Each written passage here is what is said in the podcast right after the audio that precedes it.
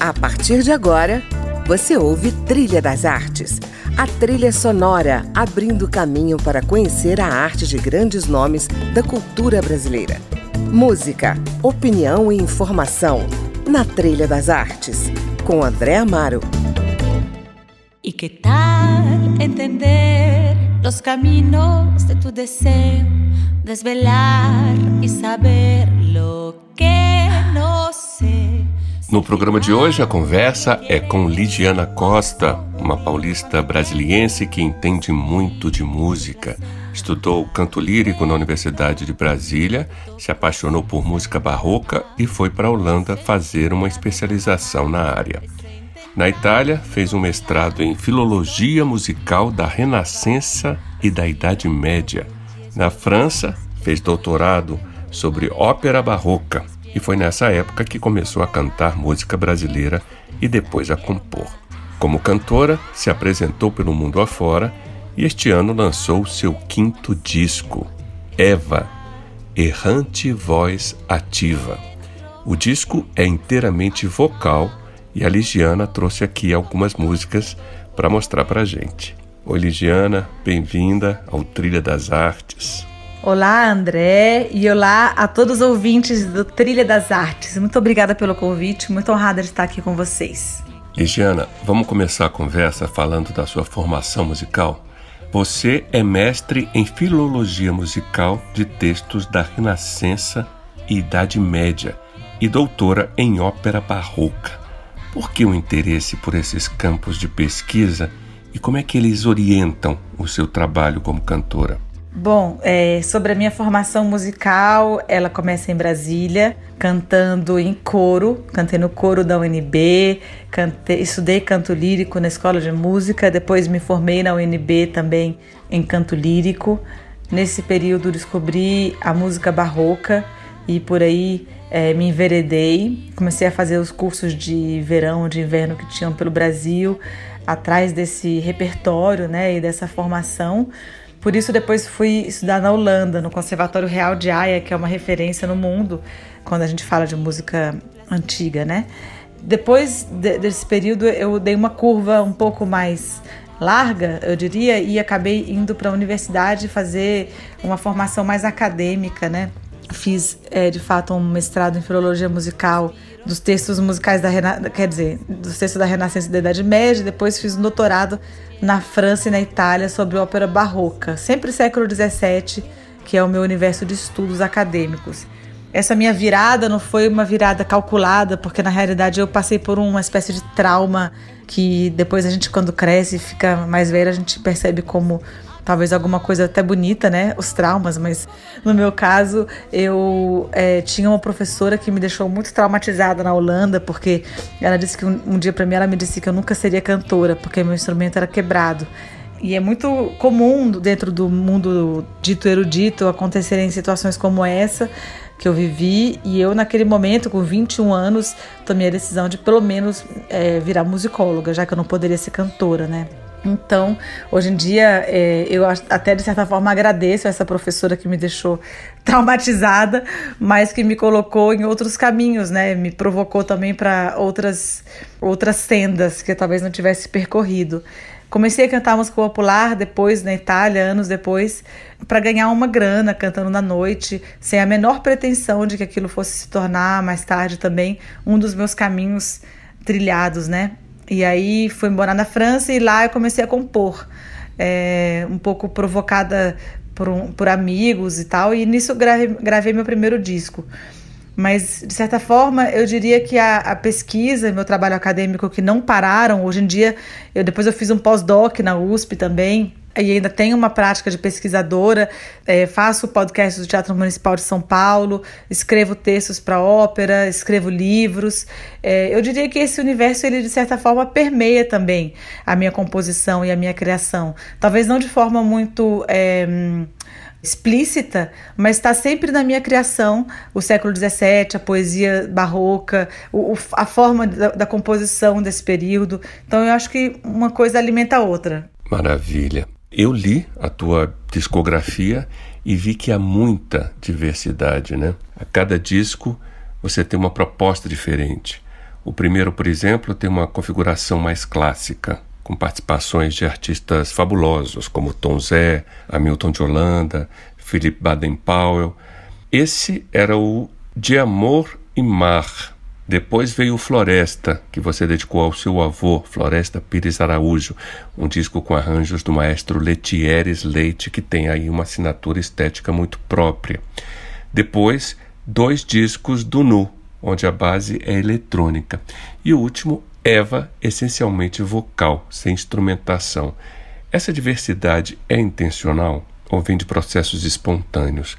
O que, que move, Ligiana, esse caminho tão eclético? Olha, a diversidade ela aconteceu e tem acontecido também de acordo com o meu crescimento enquanto artista. No meu primeiro disco eu não era muito compositora ainda, tinha só duas músicas que foram gravadas e eu estava experimentando realmente uma linguagem. Eu pensei que eu, eu, ia fazer um disco de samba, numa tentativa de me aproximar mesmo do canto popular. Eu era muito é, ligada ao canto erudito, né? E era muito ainda limitada. Então foi quase uma espécie de escola para mim, uma escola muito da bem construída, porque eu chamei Hamilton de Holanda, chamei Tom Zé, chamei Felipe Baden-Powell para estarem comigo no primeiro disco. É, no segundo, que é o Floresta, é, eu tive o, a parceria com Letieres. Realmente o disco tem muito uma marca dele, mas também muito uma marca minha. Eu já é um disco mais de compositora, mais de criadora, pensado muito é, junto, eu e ele ali, nos, no, na, nas ideias, né, nos arranjos. Mas de fato eu diria que eu me torno criadora e arranjadora e pensadora de som eu diria assim, com o Nu, meu trabalho de música eletrônica que você viu aqui em São Paulo. O Nu ele é um, um espaço de experimentação para mim muito amplo. É um duo que eu tenho com Edson Seco, que é um, um, cara de cinema, é um trilheiro de cinema, um músico muito interessante, paulista. E no Nu realmente eu me joguei como compositora, como pensadora estética, sabe? Então eu acho que de certa forma Eva, que é o meu trabalho atual, que eu lancei no início desse ano, ele não deixa de ser também o resultado desse processo, sabe? E eu acho que ele é, reflete muito o que eu vim cavando e construindo com o Nu, dessa pensadora, dessa poeta, dessa compositora, dessa forma de cantar também. E aqui, agora no Eva, que é um trabalho solo, mas não solo também, porque é um, trabalho inteiramente vocal, eu também trago é, essa, esse, essa bagagem, inclusive na forma de compor mesmo, que é o, essa forma da música eletrônica, né, de você construir camadas e depois sair montando, é um pouco a forma como a gente criou, eu e o Dan Maia, que é o produtor musical desse disco, esse trabalho no qual só tem vozes. Eva é um disco inteiramente vocal. Vamos ouvir então uma faixa do disco? O que, é que você sugere? Bom, acho que para começar a escuta, a gente pode ouvir Nice, que é a canção talvez de trabalho do desse disco Eva. É a primeira canção que eu fiz assim, até de amor, e é uma canção autobiográfica, eu que não curto muito compor é, falando de mim mesma, mas nesse caso é uma canção que eu fiz para minha companheira Nice. E é uma canção que acho que fala muito desse trabalho de, em vários pontos de vista. Vamos ouvir Nice. Me abrace nesse instante, me console deste mundo que lá fora se destrói. Aqui dentro eu te protejo e você também protege o país que a gente faz.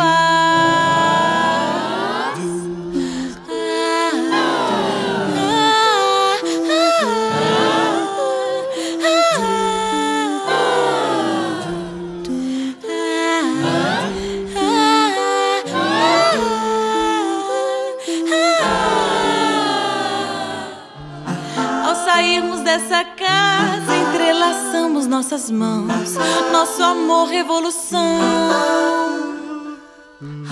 Se aqueles plantam ódio, nós seguimos nos amando e o sol brilha para nós.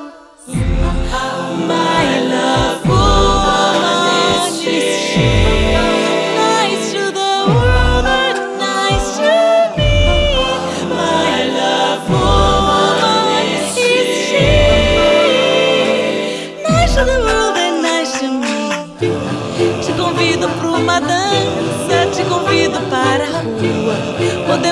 cantar pra lua. Se as rimas são banais, nosso afeto é resistente.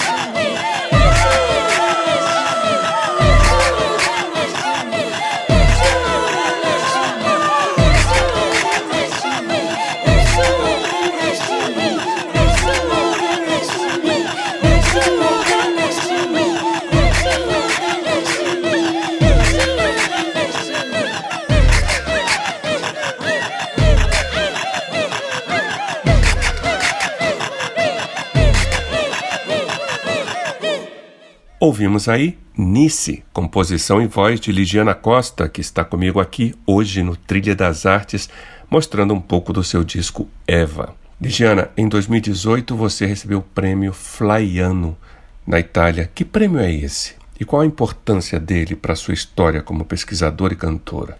O prêmio Flaiano que eu recebi na Itália, ele foi um prêmio ao livro que eu escrevi, que é o fruto do meu pós-doutorado. É um livro também coletivo, então você percebe que eu sou uma pessoa do coletivo, né? Até o disco solo que eu fiz agora recentemente é um disco coletivo, porque são vários cantores. E esse livro também, ele é um livro que eu, enfim, ele parte de um tratado do século XVII, muito importante para o teatro e para a ópera. Eu traduzi esse tratado, que é um tratado que ficou manuscrito e eu estudei esse tratado a fundo, convidei outros pesquisadores brasileiros, italianos e franceses para também escreverem sobre esse, esse tratado muito importante que chamou Córigo, Il Corago em italiano. Uma das coisas interessantes desse, desse livro, desse trabalho, é que esse tratado ele fala da, da encenação naquele período, no século XVII, num período ainda pré-ópera é, pagamento, ou seja, quando a ópera era feita totalmente em corte, né, nas cortes. E esse livro, é, e esse, esse tratado, no final dele ele fala, o autor fala, vou mostrar agora as máquinas de cena que nós usamos.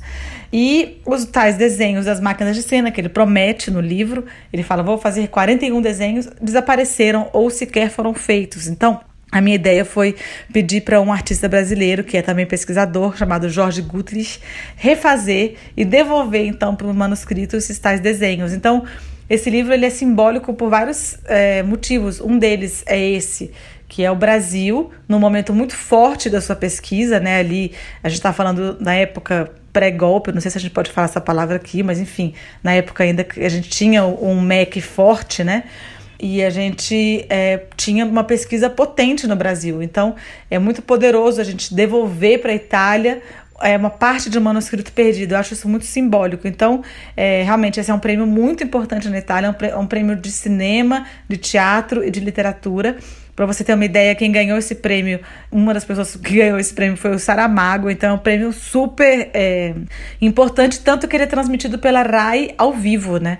Então eu, eu dediquei esse prêmio é, ao Lula, foi transmitido ao vivo, foi muito importante até para a, a visão da TV italiana, da imprensa italiana mudar um pouco em relação ao Lula e ao Brasil naquela, naquele momento. Foi uma honra receber esse prêmio e eu acho que ele é um prêmio não só meu, de fato, ele é um prêmio dos pesquisadores brasileiros que são grandes guerreiros, né? A gente tem visto agora a importância da, da pesquisa, no caso, uma pesquisa de ciências exatas, né? No caso dessa pandemia, é, como a gente tem se agarrado às esperanças dessa, das pesquisas, mas a gente sabe que é, sem pesquisa e sem pensamento não existe um país, né?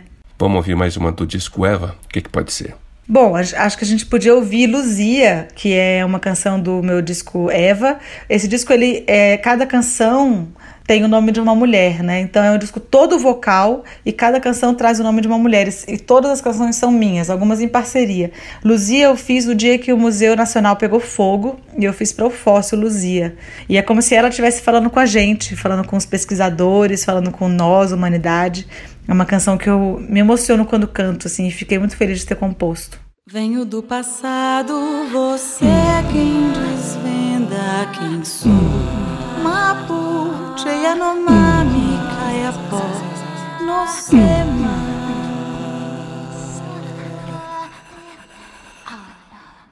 Transformei-me em pedra, lembrança, um fóssil lugar. Agora que me queimas de ti, não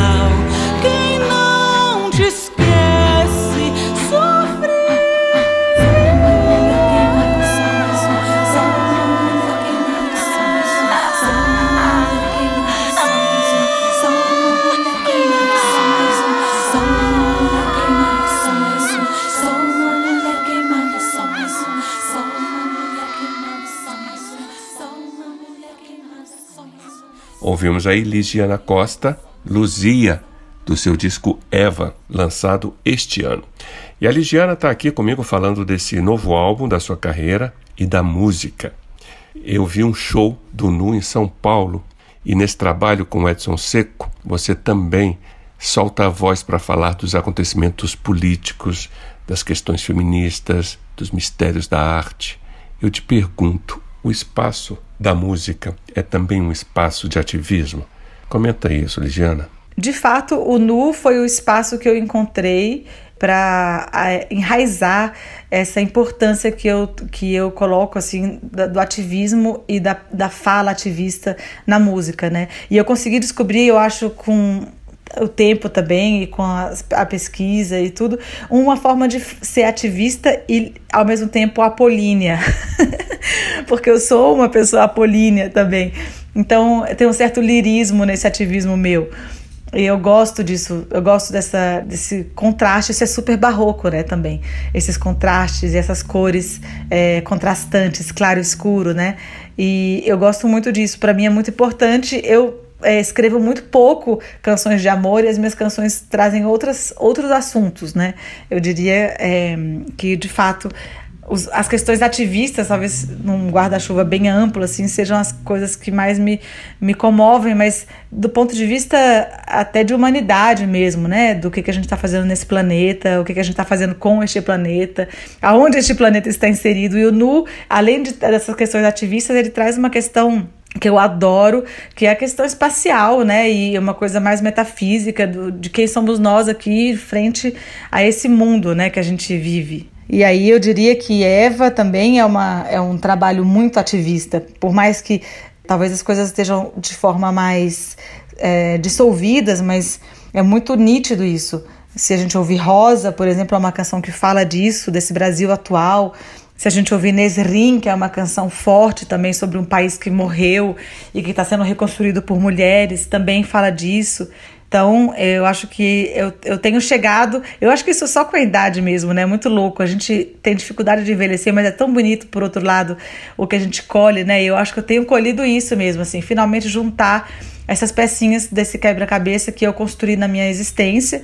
E eu acho que esse é o, é o grande momento de um artista, né? E, e, realmente às vezes demora para esse, esse momento chegar. E, é, e o meu quebra-cabeça não é um quebra-cabeça muito óbvio, porque vem a ópera, vem o século XVII, vem o Brasil, vem a música africana, vem muitas informações, né? É interessante. E como é que é o seu quebra-cabeças como compositora? O meu processo de compositora é muito interessante, porque eu não componho quase nunca a partir de, uma, de um pensamento de uma pessoa que estudou música. É muito louco, mas eu me entrego completamente ao inusitado e ao instinto na hora de compor. Então, as pessoas às vezes falam: "Ah, você compôs isso assim assado porque você estudou música, né, e tal". E eu falo que não tem nenhuma relação. É óbvio que tem, porque tá dentro de mim, né? Eu ouvi certas coisas que não todos ouviram. Então, talvez a minha musicalidade ela já seja em si um pouco diferente mas eu gosto muito de me entregar ao inusitado. Esse disco Eva, em especial, eu compus ele todo ao piano. É, as harmonias, é, basicamente tudo eu compus ao piano. Eu levava para o Daniel e a gente trabalhava ali juntos, depois o arranjo e tal. Mas eu fiquei muito orgulhosa de ter passado por esse processo, por mais tosco que seja o meu piano, e o meu eu não toco piano de verdade, mas eu, de ter composto ali, de ter trabalhado essas harmonias. É, então, em alguns momentos, muito, normalmente acontece comigo de vir a melodia, é, ou eu tocar uma harmonia e vir uma melodia, e depois a letra vir aparecendo. Mas no caso específico da Nice, a primeira canção que a gente ouviu aqui, por exemplo, veio tudo junto, melodia e letra. E em alguns casos eu convido é, pessoas para fazerem parcerias comigo. Nesse disco tem três parcerias. Uma é o próprio Dan Maia, que fez a melodia e letra comigo da Rosa. Outro é o São Yantó, que é um compositor e artista e cantor que eu amo e que também faz parte dos cantores da Eva. Ele compôs a letra da Lilith Eva, que é um uma música que eu amo, adoro, foi cantada por mim pela Lili Venestrovski. E tem ainda a Natália, a Natália Malo, que compôs comigo, compôs a letra uh, de um, Afrodite, que é uma canção de amor sensual em espanhol.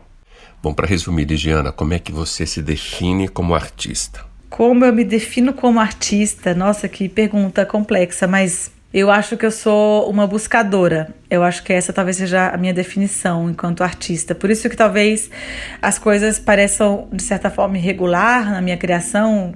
Cada disco parece um caminho diferente, mas eu acho que tudo faz parte de um laboratório no qual eu me submeto a constantemente. Então, eu não gosto de encontrar uma fórmula e repetir. Eu acho que esse é o, talvez seja o meu, a minha definição mesmo. E eu acho que essa é a minha definição também como pesquisadora, porque eu gosto de me provocar, de me jogar em, em contradições e, e buscar outros rumos. A minha qualidade dentro da academia também é a minha, minha qualidade enquanto artista, né? E talvez também, como dizia a minha professora de canto, Denise Tavares, de Brasília, às vezes a sua maior qualidade toca no seu maior defeito, né? Então, talvez esse, essa minha qualidade é, de ser inquieta e buscadora, talvez ela, é, de certa forma, toque no meu maior defeito, que é de exatamente não ter a constância e não ser reconhecível, né? Tão facilmente. Eu não sou tão reconhecível. Talvez eu não seja aquela artista que a pessoa ouve e fala, opa, a Ligiana, né? Talvez eu seja, eu seja uma artista que a pessoa tem que dar uma desvendadinha, assim, dar um, um trabalhinho pro ouvinte. Então, ouvinte, já vai pesquisando aí, Ligiana Costa, vai achar muita coisa boa e interessante. Ligiana, muito obrigado pela participação aqui no Trilha das Artes. A gente finaliza então com que música do seu disco Eva? Ah, eu que agradeço demais, André, e agradeço aos ouvintes do Trilha das Artes. Adoro esse nome, adoro as trilhas todas possíveis. é, e agradeço muito o convite e a, e a oportunidade de falar sobre esse trabalho. Bom, para finalizar, eu acho que era legal a gente finalizar com a Rosa, que é a canção que fecha esse disco e fecha o show da Eva. É uma canção que traz esperança. Ela fala da chuva do amor que vai cair sobre esse mundo em algum momento. Está sempre caindo, né? Uma chuva de amor e a gente é capaz ou não de tomar essa chuva, né? Às vezes não tanto. E esperando de fato que o Brasil passe por momentos melhores, para momentos melhores em breve e que nós todos sejamos responsáveis por essa, por essa retomada, por essa mudança, por essa esperança, né? A gente não está vivendo realmente um momento fácil e para as artes cada vez a gente percebe quanto está sendo difícil. Então eu queria deixar a rosa para vocês, deixar uma rosa na mão de vocês, no coração de vocês, agradecer e convidar as pessoas para ouvirem Eva na sua integridade é, na, nas plataformas, YouTube, etc. É, o disco tá por aí, esperando ir a Brasília em breve. Mandando um beijo grande para você e para todos os ouvintes. Não, não sente nada, não. Tem empatia, não. Ele está oco. Vai, casco sem coração, vazado frio vão, de ouvido moco. Vê que o espelho é prisão, porta pra escuridão de um mundo oco. Cai, deserto da razão, carro em contramão, num giro louco. Sai, acorda da ilusão, para de ouvir sermão de santo louco. Se a nação tá sem noção, pisa descalço chão, esquece o troco. Vou, te pego pela mão, sou teu estranho, não lembra do outro. Vem, volta pro centro chão, pensa no teu irmão, do grito rouco. Não, não senti nada não, tem empatia não, eles dá outro. Vai, casco sem coração, rosa do frio vão, jove do morro. Vê que o espelho é prisão, porta pra escuridão de um mundo louco. Cai, deserto da razão, carro em contramão, um giro louco. Sai, acorda da ilusão, de ouvir sermão de santo louco. Se a nação tá sem noção, pisa descalço no chão, esquece o troco. Vou, te pego pela mão, sou teu estranho não, lembra do outro. Vem, volta pro centro chão, pensa no teu irmão, do grito rouco. Cai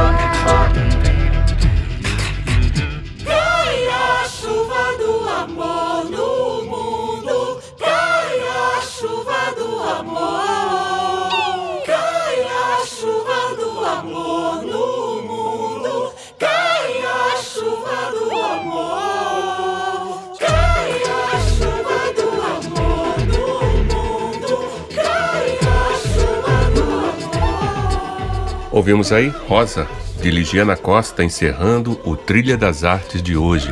O nosso programa vai ao ar todos os sábados, às sete da noite, com reprise no domingo, às dez da manhã.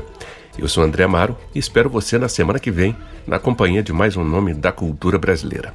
Até lá! Você ouviu Trilha das Artes